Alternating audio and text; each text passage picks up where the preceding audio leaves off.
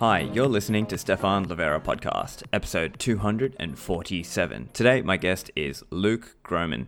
He's the founder of Forest for the Trees, and we talk about a range of things, Bitcoin as store of value versus Bitcoin as the medium of exchange. And also, we explore this question around whether Bitcoin is recreating the Hunger Games. This show brought to you by Swan Bitcoin. This is the fastest way from zero to Bitcoin. They've got a really easy sign up. They have no altcoins. They are really cheap. They're available in all states in the US.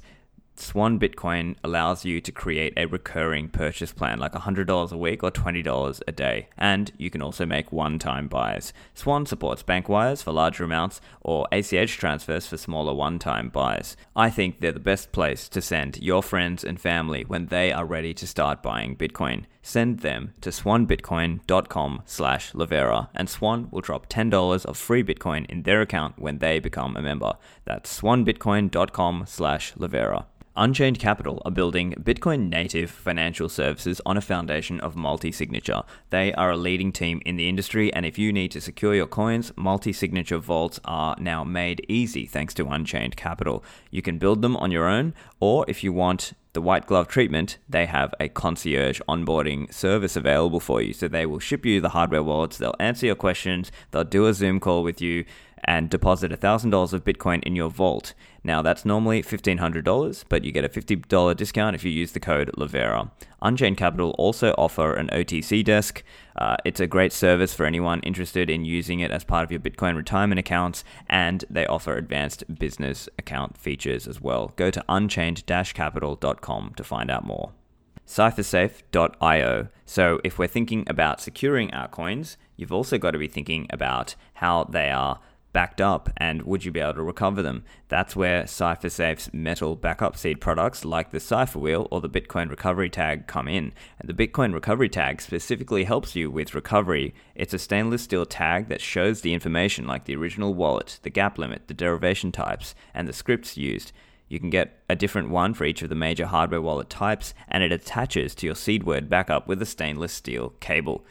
It's also got a website link for recovery to help you or your heirs in recovering the coins on Electrum. So it really adds that value of helping you recover in practice. Go and get yours at cyphersafe.io and use the code Lavera for a discount. Luke, welcome to the show. Glad to be here. Thanks for having me on, Stefan. So Luke, you've been chatting a bit about Bitcoin recently and thought it'd be great to have a chat with you. But first, could you tell us a little bit about yourself and I guess economically, where would you place yourself? Sure. So by way of background, I spent almost 20 years on the sell side in investment research and investment equity sales, a couple different regional brokerage firms in the Midwestern United States. We were doing very bottoms up in the weeds type of fundamental research, pioneers in both of those at both of those firms. At both of those firms, I had a role where I was one of the founding editors of a weekly product that we put together that married both our deep fundamental work with macro and thematic work I was doing on my own. And both products ended up being very popular with our client base. And as we went into the 2008 timeframe, and then in the aftermath of it in particular, where the world was becoming increasingly macro and central bank driven, I was spending more of my time doing that. By 2013, I was looking to do macro full time. I had a conversation with my partners to talk about me doing that. And from a marketing standpoint, we just couldn't quite figure out how to position a macro product in the way I was looking to do it with what we were known for in terms of that deep in the weeds, bottoms up fundamental research. So we decided the best thing to do is part ways amicably. And I hung out my own shingle as FFTT, which stands for Forest for the Trees. And in early 2014, what we do is aggregate a large amount of publicly available data from a whole disparate array of resources and trying to identify developing economic bottlenecks. And because it's been my experience throughout my career over the last 25 years now that excess investment returns accrue to those areas set to either benefit from or be hurt by economic bottlenecks. And so we're just looking for things that are coming to a head, whether that's things like the housing bubble in 2008 or whether it is tech bubble or whether it is the benefits where something we discussed a lot last year, where the Fed was going to have to step in and increase their balance sheet in a big way. And that implied positive things for certain asset classes. Those types of things are what we're looking for. So we've been at it for 7 years and it's been a lot of fun. So you've got this idea of, well, as you say, looking at the forest for the trees. So where did Bitcoin come into it for you, and how did you come across it, and how did you do your own process of learning about it? So where Bitcoin came in for me was really, it was a process. It started in 2008 for me, when I was very well positioned personally, and our clients were very well positioned for what happened in 2007, 2008. Personally, I was in all cash by October of 2007, because based on a number of things we were seeing in our research at Cleveland Research Company, it seemed pretty clear to me that there was significant risk of the financial system collapsing. To me, that was apparent by October of 2007. We remained in cash until 4Q08, and at that moment, you started to see the Fed start to do QE then, but where it really started to hit home for me was in March of 2009, when the Fed did the first round of what I called the big QE, where instead of just buying mortgages, they started buying treasuries with printed money. I think it was $1 trillion. And that to me was a real game changer, because it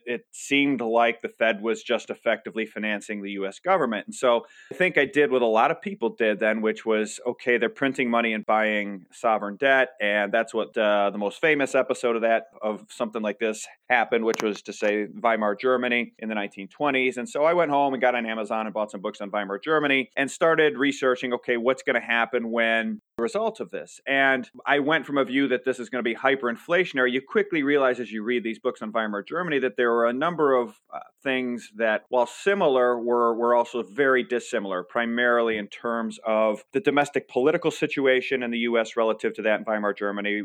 It was much more cohesive.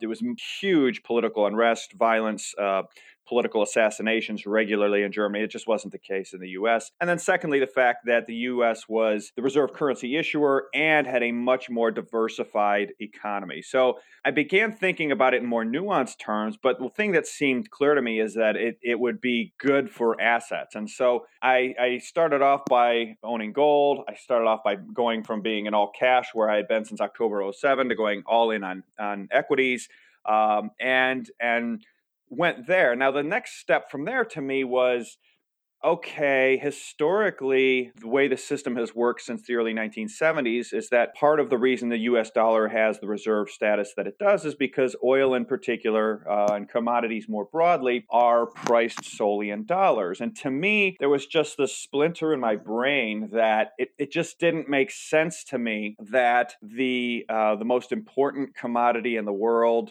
oil, could still be priced or maintain sort of the same pricing as it had always had in a currency that was just being printed and then spent the way it was happening. And so I began to think that it just didn't make sense to me that would happen. And so there needed to be some other pricing mechanism. And then from there, so I started with gold. At any rate, when I started hearing about Bitcoin, which was probably about 2009, 2010. I didn't know where to buy it. I was intrigued by it, but it just seemed, to be blunt, just too painful, too faddish. I didn't understand the technology. I think a lot of people at that time, but I was intrigued by the concept that implied in what Bitcoin was doing with the difficulty adjustment and with the basically swapping electricity costs for a hard store of value. It was solving for this splinter in my brain, which was it made no sense that the U.S. could print dollars and get finite oil for that. And so it was always interesting to me. I finally bought some Bitcoin in 2013 when I think it was right around then that Coinbase, maybe a little before, came up, and I had a friend say, hey, you can buy it here. I bought Bitcoin for the first time in 2013. I'd love to say that I bought a whole ton of it and went all in, but that is just not the case. I think everybody says that these days. But that was really the journey to me, was really around what the U.S. was doing as a result of this crisis, and then the energy connection in terms of it just didn't make sense to me that the U.S. could just print money out of thin air and still maintain retain the ability to have oil only priced in dollars, and then the implication that had, or how that relayed back to Bitcoin with the energy connection as I saw it. So in those days in 2013, it was a big thing around this whole idea of merchant adoption. So it was this idea that, oh, we're all just going to be using Bitcoin for day-to-day transactions. transactions. Now, that was one big narrative at the time, but also there were people thinking, now, I guess it wasn't as well advanced and put out, but this idea of Bitcoin as a long-term savings or Bitcoin as a store of value was also there. So I presume that was also your thinking about it, that you were thinking more store of value. I was thinking of it that way all along. I had done a lot of work and reading around Triffin's dilemma, which was an economist, Robert Triffin, laid out that basically if you had a currency system where the reserve currency was, the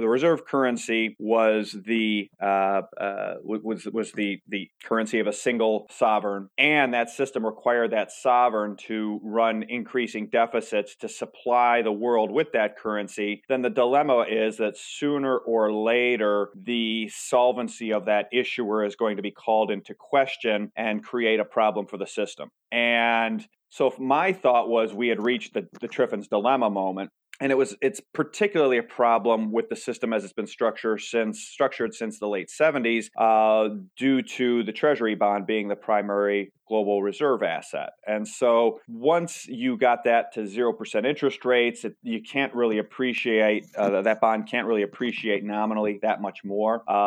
And so to me, the fix has always been separating, the fix to the global currency has always been separating the primary global reserve currency from the primary global wealth reserve asset. In other words, basically finding some neutral reserve asset to replace treasuries. And I had always been working under the assumption that it was gold, but when I saw Bitcoin, to me, it was something that made sense from a personal standpoint of, hey, I own gold, I'm going to buy some Bitcoin too, because this could be, this speaks to me as a wealth reserve asset, a neutral wealth reserve asset that floats in price for the individual. But like I said, and I know now what I would knew, what I know now. I would have liked to have been much bigger in it. But I never saw the case for it as an individual currency. I saw it more as a store of value. Gotcha. And so I guess fast forward to today, January 2021, are you seeing it more like Bitcoin could be the reserve asset and that we, society, just broadly speaking, would use something else as the day-to-day transactional currency? Or how are you viewing that? I still view it that way. Partly because I think that the sovereigns are going to want to retain the ability to respond quickly in crises, whether that is the COVID crisis, for example. They have the ability to quickly marshal resources because they can print up fiat currency and spend them, as opposed to if it was more Bitcoin-based, they wouldn't be able to print the Bitcoin to do that. It would be a bit more challenging, particularly given the implications, for example, of a response to a pandemic crisis, where if it's true that, as some say, that ultimately the productivity of the globe backs Bitcoin, then something like a pandemic, if you were using Bitcoin for both your currency and your store of value, the pandemic would severely impact the productive value or the production of the globe, and then you would be in this sort of deflationary spiral. So to me, having the fiat currency separate, which gives the government the flexibility, but then having a neutral reserve asset floating in price to basically, it's the best of both worlds. It gives the sovereign the flexibility to do what it wants to do in terms of its domestic political agenda, but then you also still have a system with a neutral reserve asset that floats in price in all currencies that protects savers from confiscation by inflation, effectively. And so that's how I still think about it. I think 2-3 years ago, of course, to even have the discussion of could it be a global wealth reserve asset or sit on sovereign balance sheets, I think probably we would have been laughed out of the room. But I think all of a sudden, as it's gotten closer to $1 trillion in market cap, if you will, that's suddenly a discussion that starts to need to happen. And I think it makes sense that it could. I think it is something that could serve that role very well. it's ultimately a political question of sorts, but I think you can make the case there are sovereigns that actually would prefer that to gold. And that's, so it's going to be an interesting discussion to see going forward. Right. And I suppose, so for me, I would see it like, I think, okay, so first of all, I guess separating what I would want to happen and what I think ideologically should happen, right? I want the government to be smaller or zero if possible, but recognizing, as you said, that politically that, you know, governments will want some level of control, and typically they want to be able to stimulate, and they want to be able to say, look, we did this and we helped fix it, or we helped, you know, correct the imbalance. And so I guess to that extent, they would still want to have some form of fiat money and some level of control into how people are transacting and spending and so on. So I suppose the question then is that really more like a shorter to medium term thing? And as over time, more and more people will literally just be holding Bitcoin, and they'll see the number going up on one side of holding Bitcoin, and then they might eventually try to transition more and more of it over into the Bitcoin economy, even from a transactional point of view, not purely a store of value point of view. I think it's a possibility when you start thinking about it. And I think it was a conversation that you and I had on Twitter where when we started that conversation, I felt much more strongly about that separation of medium of exchange and store of value was the solution. But the more you and I interacted on it on Twitter, the more I could see clear to what I think is the point you're making, which is the more the government spends, the more there's going to be, the more deficits they run, the more there is an incentive, the more the price of Bitcoin is going to rise, and the more incentive there is, like you said, to basically to save in Bitcoin and not to save in, you know, not to store any wealth in government fiat or the paper associated with it. And that feeds on itself. And that's, I hadn't really thought of how that feeds on itself, but it does. I mean, it's almost a little bit like Bitcoin in that case is almost like the punctures in the hull of the Titanic, right? In the movie 25 years ago, God, I'm dating myself now. But in that movie, if you remember, the iceberg just punched like little Morse code holes in the hull. And it just filled up a little bit of the front, and then it went in. And because none of the airtight parts in the hold were kept, it just flowed over the first wall and then into the second, and then over the second into the third. And it went faster and faster and faster. And the same kind of thing would happen there unless the government basically reined in their deficit spending. And so to your point, having the separation of the two, medium of exchange and government fiat, and Bitcoin as a floating store of value, would still ultimately enforce discipline the government, because what would happen if they refused to bring their spending under control would be a run into Bitcoin, and the more that ran into Bitcoin, the more the central bank would have to print to fund the government, which more would run into Bitcoin. And it would, as numerous times, is these things don't go linearly, they'll go very non-linearly. So that is something I think I've, you know, as a result, in no small part of our interaction a month or so ago, I've thought a lot about and I've wrestled with, and I don't know the right answer other than Bitcoin really ends up serving as the smoke alarm that they can't disable, that they being policymakers can't disable as they have with others, because the way for them to disable it is pretty simple mechanically. It's don't run really big deficits and raise interest rates enough so that I'm more interested in holding their government debt than I am in Bitcoin. The challenges is, given the promises that they've made, et cetera, that result, what they would have to cut and how much they'd have to raise rates and what that would do to the economy is politically unpalatable at the very least, and impossible more likely. Yeah, very interesting. And so, yeah, this interesting characterization of Bitcoin as smoke alarm. I like that idea. And so I guess your earlier characterization where you were saying, okay, it could potentially be like Bitcoin is recreating the Hunger Games. Do you still see that idea, or maybe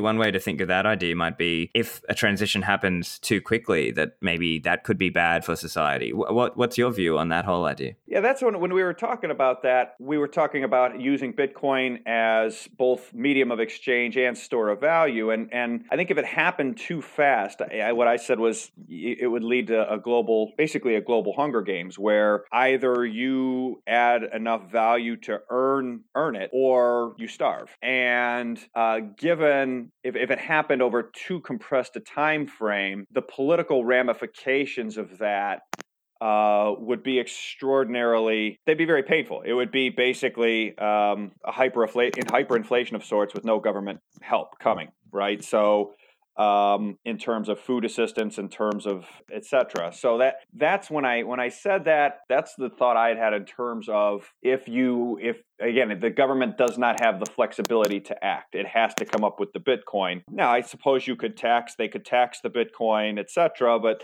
that gets into, it would have to be uniform across nations, et cetera.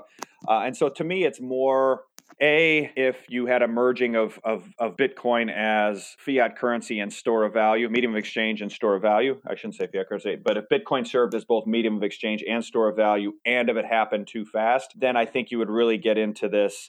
It would really reduce the flexibility of governments to, in the short run, address some of the more vulnerable portions of society. And that would be it would have some pretty severe political ramifications. Now, I think it's unlikely that we'll get. I still think it's the most likely scenario is a store of medium exchange remains fiat currency, and Bitcoin continues gaining share as a store of value. But to your point, there is a scenario where organically that can happen pretty fast. Right, and I think the way most people are thinking about it, I mean, once they've kind of been in the Bitcoin space for long enough, they treat it like, I want to hold on to the Bitcoin, and if I get fiat money, I will preferentially spend that fiat. And so I guess what happens over time, and we don't know when, but this is kind of the whole cyclical nature of Bitcoin as well. And some of this comes into the whole, 4-year cycles idea, and maybe that kind of really extreme transition is really only going to happen at the quote unquote final cycle, like a discussion I had with Preston a little while ago. So I guess one way to think about it is, how should we anticipate a quote-unquote deflationary spiral to look like? Because I think one way to appraise that and assess that is to think that, well, hold on, the productive materials of society still exist, right? Like the office buildings and the computers and the printers and the factories and the tractors and so on. These things still exist. It's just a question of who owns what, and then repurposing those things into being productive machinery and things that are used to produce food and etc.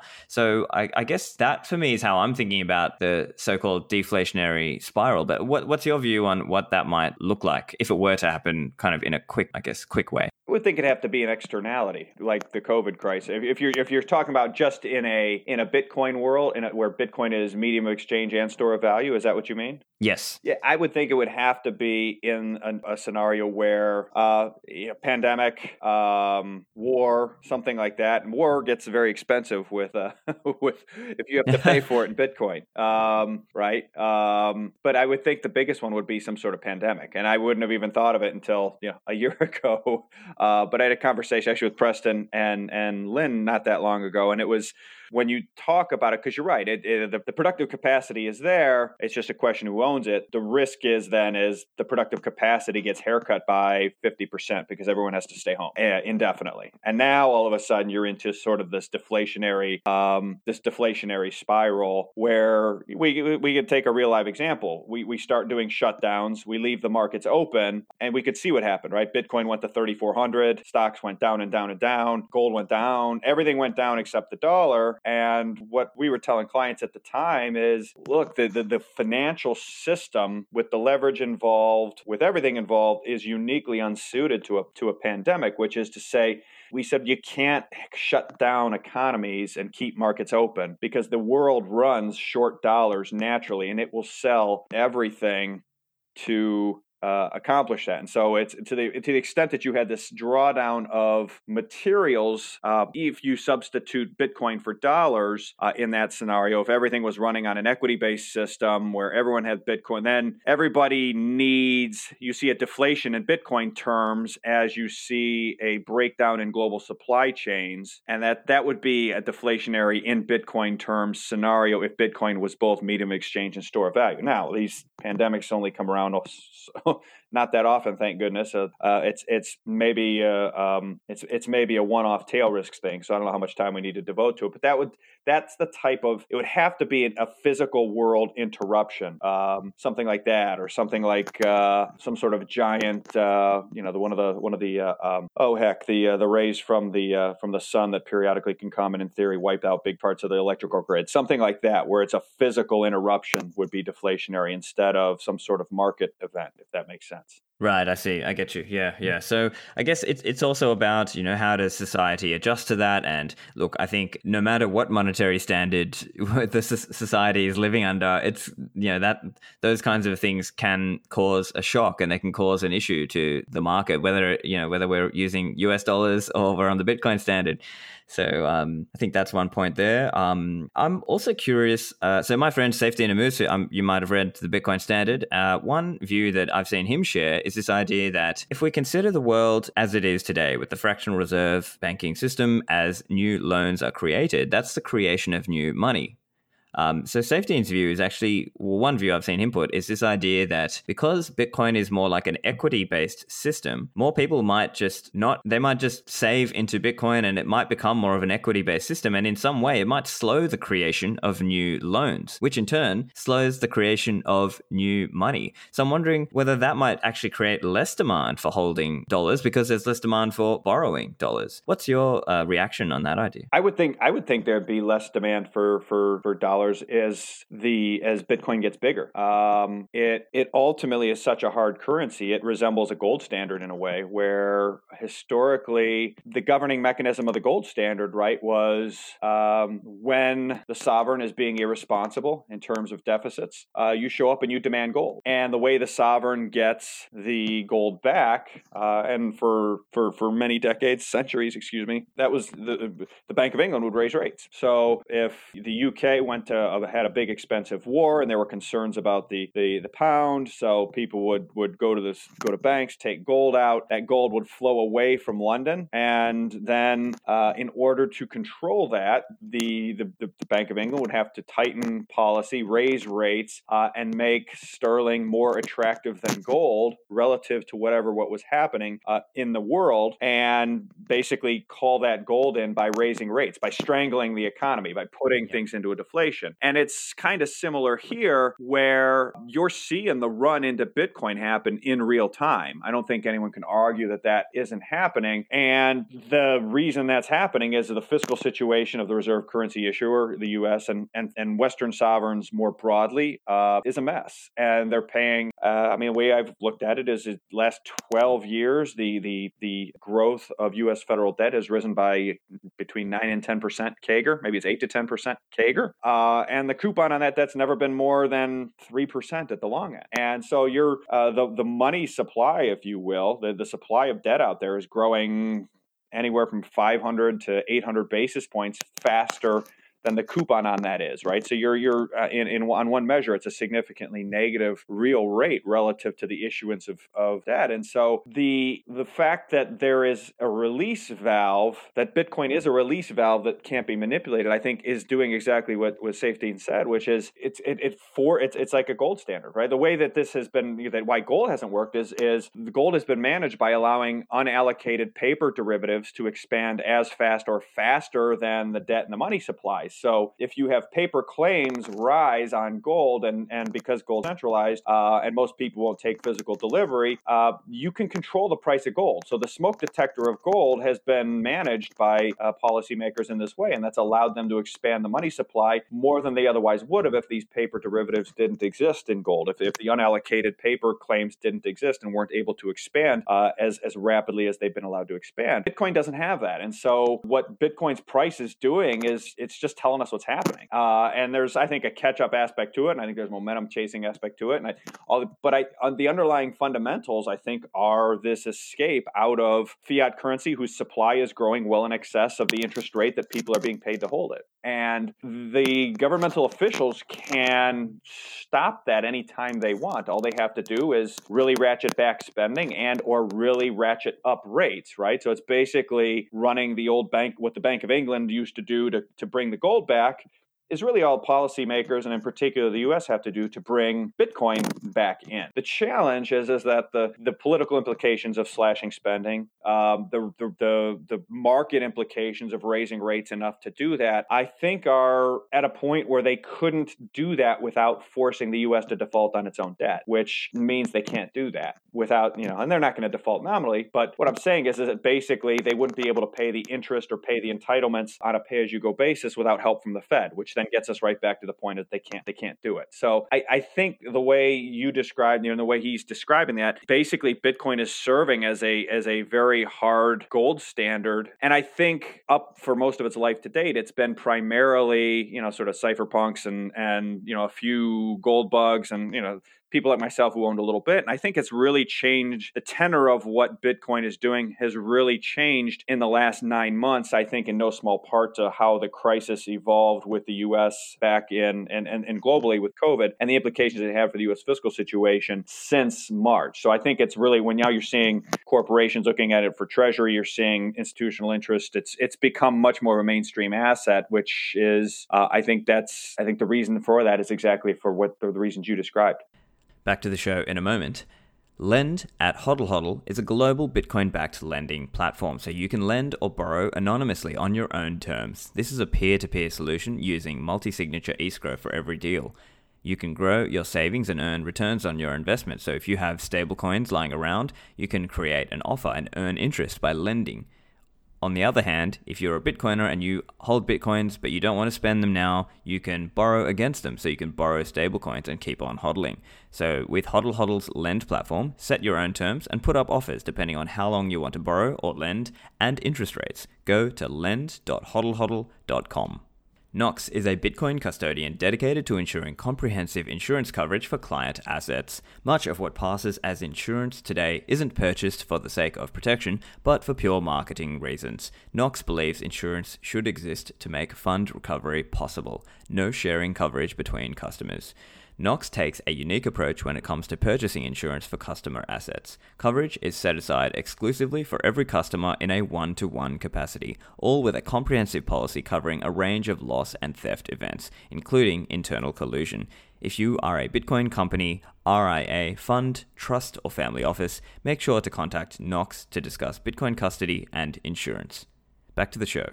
Yeah, really great explanations there. And I think we could summarize in terms of the US government situation there. It's kind of like either the Fed has to keep printing or the world defaults, right? That's basically it. Like if you said, Luke, I want you to stop Bitcoin. If I was Luke, I want you to stop this. How would you do it? And the first way I would do it would be to attempt to roll out a cash settled futures exchange on Bitcoin. And obviously they tried to do that. And the futures still exist, but it just it is not the same as a cash settled futures on Bitcoin, and that's part of it. Then you would also need an unallocated Bitcoin market where, and that's the real issue for gold, which is you can go to London and say, I want to buy $100 million in gold. They say, done. And now you don't own $100 million in gold. You own $100 million in gold credit. And as long as you don't try to get that gold, it's fine. I was told recently that there are major investors looking to buy $100 million in physical gold, and it's taken 2 months to source, at least. So physical gold supplies are extremely tight still. It's still hard to source physical gold. It's very easy to source paper gold, but that's partly this, the speaks to the centralization weak point of gold relative to Bitcoin that a number of the Bitcoin proponents have talked about, which is because gold's centralized, this can be done. Bitcoin's not centralized. And so because of that, it's easier to buy quote unquote physical Bitcoin, right? I can buy Bitcoin on my phone much easier than I can buy physical gold anytime I want to do that. And more importantly, it's much easier for me to buy physical Bitcoin, if you will, than it is to buy Bitcoin futures. And so because of that, this cash settled futures and the unallocated gold expansion, it doesn't work. So step one would be to try to recreate the unallocated paper markets that exist around gold that help control gold's price. And thus far, because of the decentralization of Bitcoin, it's been very difficult to do. It hasn't worked. So So step two for me, if I was tasked with controlling Bitcoin, would be I would revalue gold enormously that sits on government balance sheets. Take gold to $50,000 an ounce in the U.S. Use the proceeds that if doing that in the United States would deposit by virtue of the calculation. It would deposit about $12 trillion into the general account of the U.S. Treasury. And they could then spend that money however they saw fit, whether they wanted to just go out and buy back $12 trillion of debt outright. They could do that. They could turn around and spend it into the economy, get some sort of multiplier effect on infrastructure. The point is that they could use it to massively delever the government's balance sheet. Because remember what I said before, the reason the government can't raise rates and sort of call the Bitcoin back in, if you will, is because calling it, they can't raise rates without bankrupting the government. The U.S. government would not have the tax revenues to pay the interest on the debt without the Fed's help. So in theory, if you delevered the government's balance sheet enough by revaluing the gold, then the Fed could raise rates enough to bring the Bitcoin back in without bankrupting the government. Now, the devaluation of the dollar against gold would likely be massively bullish for Bitcoin at the same time. And so there'd be sort of Bitcoin up huge, gold up huge. But then the government would be able to take rates up to 7 or 10 or 12% or whatever they needed to do to sort of bring the Bitcoin back in. And at that point, Bitcoiners, gold holders, et cetera, would have to decide, do I want to continue to hold my Bitcoin and my gold, or do I want to own the sovereign debt of the United States of America, who has zero debt effectively, or much lower debt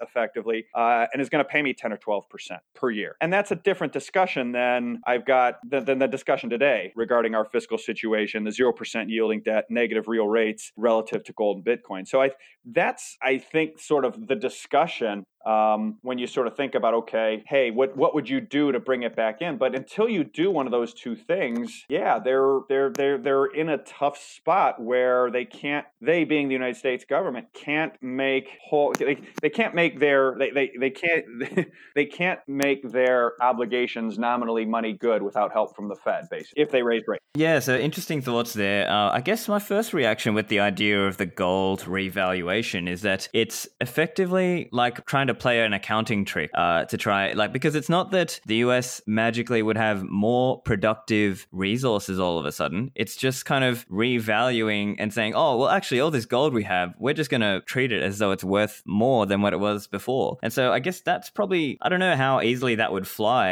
amongst the international community. I mean, potentially, I guess if there's enough kind of sense of power being projected by the US government. And I guess the other point I'm curious what your thoughts are, is on this idea of trying to raise the interest rate to, I guess, give people more incentive to hold US government debt. The problem I could see, or one problem I could see, is that Bitcoin returns have, I mean, if you look at, you know, over the last 10 years or so, it's something like 200% return per year annualized. So it's almost like they would have to bring the interest rates so high that it would just be crazy. So I guess the point you were saying is that it would have already gone up a lot as a result of this. And so maybe at that point, they could try to, you know, encourage people to hold US government debt. Is that how you're thinking about it? Or how are you thinking about that? No, I can't remember. It was Saifedean's book that made that point, that when you look at the return, the amount of the interest rate that would have to be paid on sovereign debt to make that competitive. I don't know if it has to go to par, but the point stands, right? I don't know if it's 200% or if it's 100, it's 20%. I don't know what that number is, but it's very high. It's not 3%. It's not 5%. Yeah. That, right. Yeah, exactly. Some of that would depend on the fiscal situation. Some of that would depend on, you know, again, is it a gimmicky and wonkish in terms of that gold revaluation? Absolutely. That said, it's no less gimmicky than what we did to the world in 1971 when we said, yeah, we're going to back it in gold at 35. And then one day President Nixon got on TV and said, hey, kidding, it's your problem now, right? I mean, and it's no different than what FDR did in 1933, right? Which was, hey, you know, it was 20 yesterday, 35 today. Have have a good day, right? So it's we've done these things before, and it's just been a long time, and so people think we won't do it again. I mean, it was, you know, we did it in 2002. Hey, Iraq has weapons of mass destruction, and you're all either with us or against us. And so it is gimmicky. It is wonkish. It would work to devalue the balance sheet, and then if you delever the balance sheet, you're also, by the way, going to be having an economy that is absolutely soaring in dollar terms, right? Because of the inflationary, you know, the dollar will be falling sharply. You'll have inflation. Economic growth would absolutely rip. So it would be, it would effectively amount to a reset, and it would, you would have to raise rates to a really significant level. And so the question would be, what would I, as a Bitcoin holder, say that would take Bitcoin to, I don't know, it's at whatever, 35,000 today. After they take gold to 50,000, let's say Bitcoin goes to 500,000. At $500,000 with the U.S. government balance sheet, largely delevered, would I want to have my Bitcoin holdings making 12% in the U.S. government? Maybe. Is it 15%? Is it 8%? It's probably not below, that's a question that's sort of the calculus. And I don't know what the right rate would be, but that's really the calculus that basically of what Bitcoin as global gold standard would require is basically sort of that. And particularly, oh, by the way, if the U.S. is no longer running deficits in any real way, right? If this, in the aftermath of all of this, the answer is the U.S. is running a balanced budget. Its debt to GDP is 20%, and we're paying 12% interest right now. What do you want to do? Boy, that's a really productive economy making 12%. I'd be tempted, right? So that's the calculus, and I don't know what the right number is because, again, I agree with your point that when you look at the 200% per year, would I sell all of it for government bonds? No, but would I sell some of it? Probably. Maybe enough to sustain the government debt market. I mean, look, we're talking, like, obviously Bitcoin today is very small. It is what, $600 billion as a total market, where other markets are just dwarfing that. So I guess, and I know you'll have some interesting things to say on this, is that with the US fiscal situation and the way the government bond markets are, it really does boggle the mind why people are holding these things. Now, the explanations I've heard are probably three main ones. One of them is greater fool theory, right? It's this idea that I'm just going to buy it and sell it on to somebody else, and that's it. Secondly, there's this idea of the collateral and the safety implications of holding US treasuries or other near money rather than cash in the banks itself because of the safety perspective. And then I guess thirdly, you could also say maybe there's a regulatory reason. It might be Basel standards that mandate holding some level of government bonds, and that's why these big investing entities are holding government bonds. From your perspective, how would you explain that? Why do people hold these bonds that are literally paying out negative? I think it's a combination of the regulatory side where you're incented to hold them or mandated to hold them. I think there's the derivative and collateral side where they can be levered up as you hold them as collateral and they can effectively be levered up to buy other things. They need to be held for derivative positions as collateral. So I think that sort of falls back into the regulatory side. I think another big part of it is really portion of the industry or holdings that are duration matching, which is to the extent you have liabilities, you don't care what you are earning nominally. You are just trying to match as close as possible your cash flows with those liabilities. And so when you're talking about insurance companies and certain fixed pensions, etc., it's all about matching liabilities. And so I think it's a combination of those things. And I think too, it's central banks. I think it's policy, which people tend to leave out because I think it's all those prior are very important, regulatory and collateral and liability matching. But you look, the Fed's grown their balance sheet by $3.7 trillion in the last 18 months, last 15 months. What would the yield be if they didn't step in? We saw a brief glimpse of what could happen to the yield in September 2019 when repo rates spiked to 8 to 10%, and the Fed jumped on that immediately within 48 hours, began growing their balance sheet again to bring those back under control. And so I think some portion of the answer is rates are where they are because that's where governments can afford to keep the wheels on the cart. They can afford all of their fiscal obligations without interest expense spiraling up to an ever-growing portion of ever-declining tax revenues as rates rise. And so the release valve can always be either rates rising rising or central bank balance sheets rising. And the answer cannot be rates rising. And so it's been foreign central bank ownership of government and increasingly in the last several years, corporate debt markets, mortgage markets. And I think that's ultimately really when you talk about what the marginal bid is doing, every time they've needed a marginal bid, the central banks have been there. And that ultimately ties back to, I think, why Bitcoin has done what it's done is I think it is becoming, I think 2020 in particular made it very obvious that when the treasury market sold off sharply in March, it started crashing alongside the stock market. I think was a very big eye-opening moment to a lot of investors around the world where they suddenly realized that, oh my gosh, in the next deflationary crisis, that the safe haven is crashing alongside stock. Okay, they are not going to let that happen. Well, then that means the central bank balance sheets are going to have to rise a lot more than we think. And okay, I need something that hedges that basically does well when central bank balance sheets are rising. And that's Bitcoin, that's gold. So I think that's really the dynamic driving it. So I guess we could say then, as more and more people wake up to this dynamic, there'll just be more and more people heading for the hills and buying gold and Bitcoin. I think it is. I really do. I think it was very eye-opening to people in terms of just what happened with, in particular, the U.S. Treasury market back in March. Very interesting. I also wanted to get your thoughts around, state control of money. So it's, AML regulation and so on. I know you were just recently commenting about Lloyd Blankfein. So he was the former CEO of Goldman Sachs. What was your view on what he was saying about government control of money? I just thought it was really interesting how over the last, since Nixon closed the gold winter, we've moved to this period over the last 50 years where, because it's happened little by little, we've all sort of been the frogs that have gotten boiled about the normalization of complete state and government control over sort of every aspect of financial privacy. And I understand the need for KYC, AML, these kinds of things. It just was fascinating to the degree to which they are painting Bitcoin with that brush. Because the reality is I mean, at least for me, my Coinbase account, spent 25 years in investment research and sales. I had all the compliance, KYC, AML stuff ramped up in compliance after 2001, of course. And to open Coinbase and participate in Bitcoin markets in the United States, there's very rigorous KYC and AML compliance measures in place. And so for me, what Blankfein was talking about today on CNBC,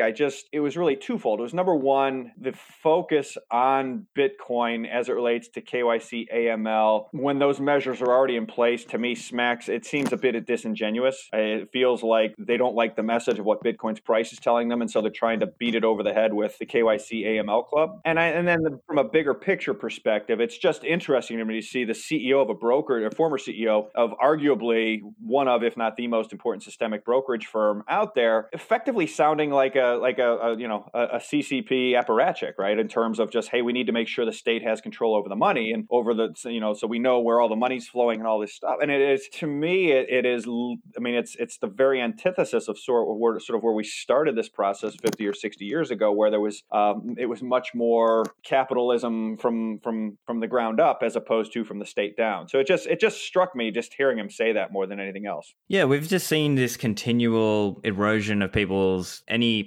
possibility of having financial privacy, and it seems to me that people have just overwhelmingly accepted this massive amount of control, this massive amount of intrusion, and asking about hey, where did you get this money? What is the ultimate beneficiary? All this et cetera stuff that they'll ask you, but it just seems like everything is becoming KYC, bureaucracy, papers, please. Yeah, for me, it's a little, and to be clear, I'm not against KYC or AML, but I look at a system where it always left me scratching my head, right? So if you go back and you can find the story online from 2011, 2012, there was a U.S. bank that was reported to U.S. authorities for years by an internal whistleblower. Authorities didn't do anything. It was Wachovia. And at any rate, they laundered like $360 billion with a B for a number of different elements. And it took like 6 or 7 years to get anything done. And around the same time, they were able to basically politically discredit one of our politicians, Eliot Spitzer, a New York politician, by finding that he had passed a $3,000 check to a prostitute. And I just always wondered how they couldn't find $360 $360 billion in laundered money, but they were able to find $3,000 check from a politician to a prostitute as quickly as they were. And what it speaks to me is that it runs the risk of being unevenly or politically applied, which is not the spirit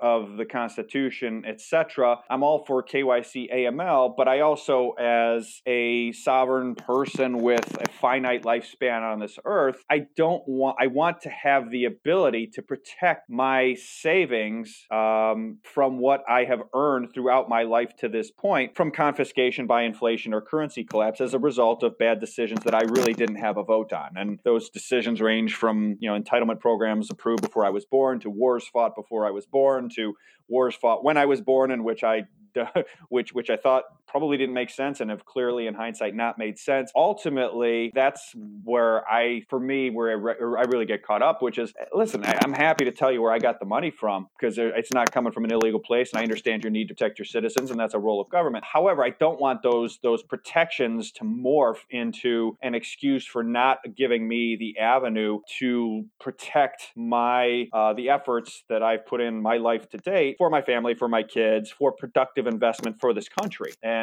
in terms of bottoms-up capitalism, like we were talking about before, as opposed to state-down directed investment. So that's how I come at it. Is less a full. I'm not a full-on libertarian. Hey, I don't want any. I understand they need to protect citizens and they need to do some of the KYC AML, but I just don't want that to be used against that lens to be used or that hat to be used to try to stop me from protecting the real value of the work and the time. The percentage of my life that I've expended so far. Right. And I think I can appreciate that view. I would say even considering just the AML regulation, I think there was actually a recent study showing that very few actual cases of AML get discovered because of all the AML compliance. So the net result is just that all the banks and financial institutions and all of us who have to deal with the compliance burden basically end up, we're just paying this huge cost, and all this reporting goes into the government, in the US, it's FinCEN, in Australia, it's AUSTRAC, and so on. Basically, the AML regulator, all this reporting goes into them, and even sanctions as well. So now we're talking OFAC. All this reporting just kind of goes into them, and at the end of the day, criminals still end up using the system and manage to slip through the cracks anyway because they find other things, they find other ways to do it. So it just seems like a very ineffective system, even taking them on their own terms at solving their own stated purpose. So it just seems a very odd and unusual system in that regard to me. Yeah, it's a fair point. I mean, given the amounts, you've got to be able to see, given the sensitivity of the system in terms of the ability to track flows, where you can see they were able to track this flow or that flow. It just raises questions about some of the flows that are missed, I guess. Yeah, exactly. So look, I think we're sort of coming to the end of time, but I guess if you've got any thoughts for listeners in terms of, outlook over the next year or so in terms of Bitcoin, or even just kind of, macro in general, if you've got any thoughts to leave for the listeners. Yeah, I really come at Bitcoin more from the macro side than the technologist side. And for me, it really comes down to what's the next marginal step for the United States, because the United States is a reserve currency issuer. And so we saw the U.S. fiscal position as a result of the COVID crisis really became what I would call irrecoverable, which is to say, the way we've defined it, if you look at the U.S.'s big three expenditures, it's defense, entitlements, and interest expense / treasury spending. And those big three are 140% of tax receipts as of the third quarter of 2020 as a result of the COVID crisis. And so it's very difficult for the U.S. to raise rates, tighten, basically operate without ongoing Fed support. And so to me, it really comes down to what is the marginal level of Fed support going forward relative to the amount of stimulus out there going forward, relative to the amount of Treasury issuance going forward. Because if Treasury issuance ramps, but the Fed's balance sheet the Fed doesn't effectively monetize it dollar for dollar or more than dollar for dollar like they did in 2020, then you're talking about the United States beginning to effectively suck dollar liquidity out of the world. And that's going to be a tough macro environment. That's not going to be a great macro environment. I think you'll start to see the dollar rise. I think you'll start to see cracks emerging in the weakest emerging markets. So I'd start with the Argentinas and the Turkeys of the world. And before long, I think you would start to see it show up in the price of gold and Bitcoin, and eventually in more broad risk assets. And eventually the Fed's going to have to come back and do a lot more in our view. But that to me is the one thing I'm really paying most attention to on the macro side is basically, is the Fed going to effectively monetize enough of what the U.S. spends and issues in terms of treasuries? Because if they don't, it's going to be a little like the first half of 2018, where you saw this dollar strength, you saw Bitcoin weakness, you saw assets flow to the United States. The U.S. stock market did well for a while, dollar did well, gold sort of floundered, and then fourth quarter of 18, of course, the wheels came off the cart, and the Fed had to reverse course, and that took us into 2019 and sort of the re-expansion of the Fed's balance sheet. And I think that whole playbook, if the Fed doesn't do enough, would happen much faster this time around. So then it took, call it, from the time the U.S. started sort of tightening a little bit, it took 4 to 5, maybe 6 months for basically U.S. markets to blow up and force the Fed to reverse course. I think it would happen a lot faster this time, but I think that's sort of the one big macro question at this point that is still unclear because there's a number of different moving parts. There's U.S. has a big Treasury General account it can spend. Policies of the Biden administration are still pretty unclear. Janet Yellen seems to be talking out of both sides of her mouth as it relates to what Treasury is going to do. Powell, kind of a little bit of the same in terms of what Fed will do. So we're in a little bit of a holding pattern. You can kind of see that reflected in markets, but that's the thing I'm really watching for most closely. Excellent. And Luke, before we let you go, make sure you tell the listeners where they can find you online. Absolutely. So if you're interested in learning a little bit more about our research product, we have product for both institutional and individual investors. It's at FFTT-LLC.com. That's FrankTomTom-LLC.com. If you're interested in following what we're doing, talking about, etc., we've got a pretty active Twitter feed at Luke Groman. It's LukeGromen. Excellent. Well, I really enjoyed chatting with you, Luke. Thank you for joining me. Thanks for having me on, Stefan. It was a great conversation. I really appreciate it. Subscribe to the show in your podcatcher applications, and you can find the show notes at stefanlavera.com/247 for this episode. Thanks, and I will see you in the Citadels.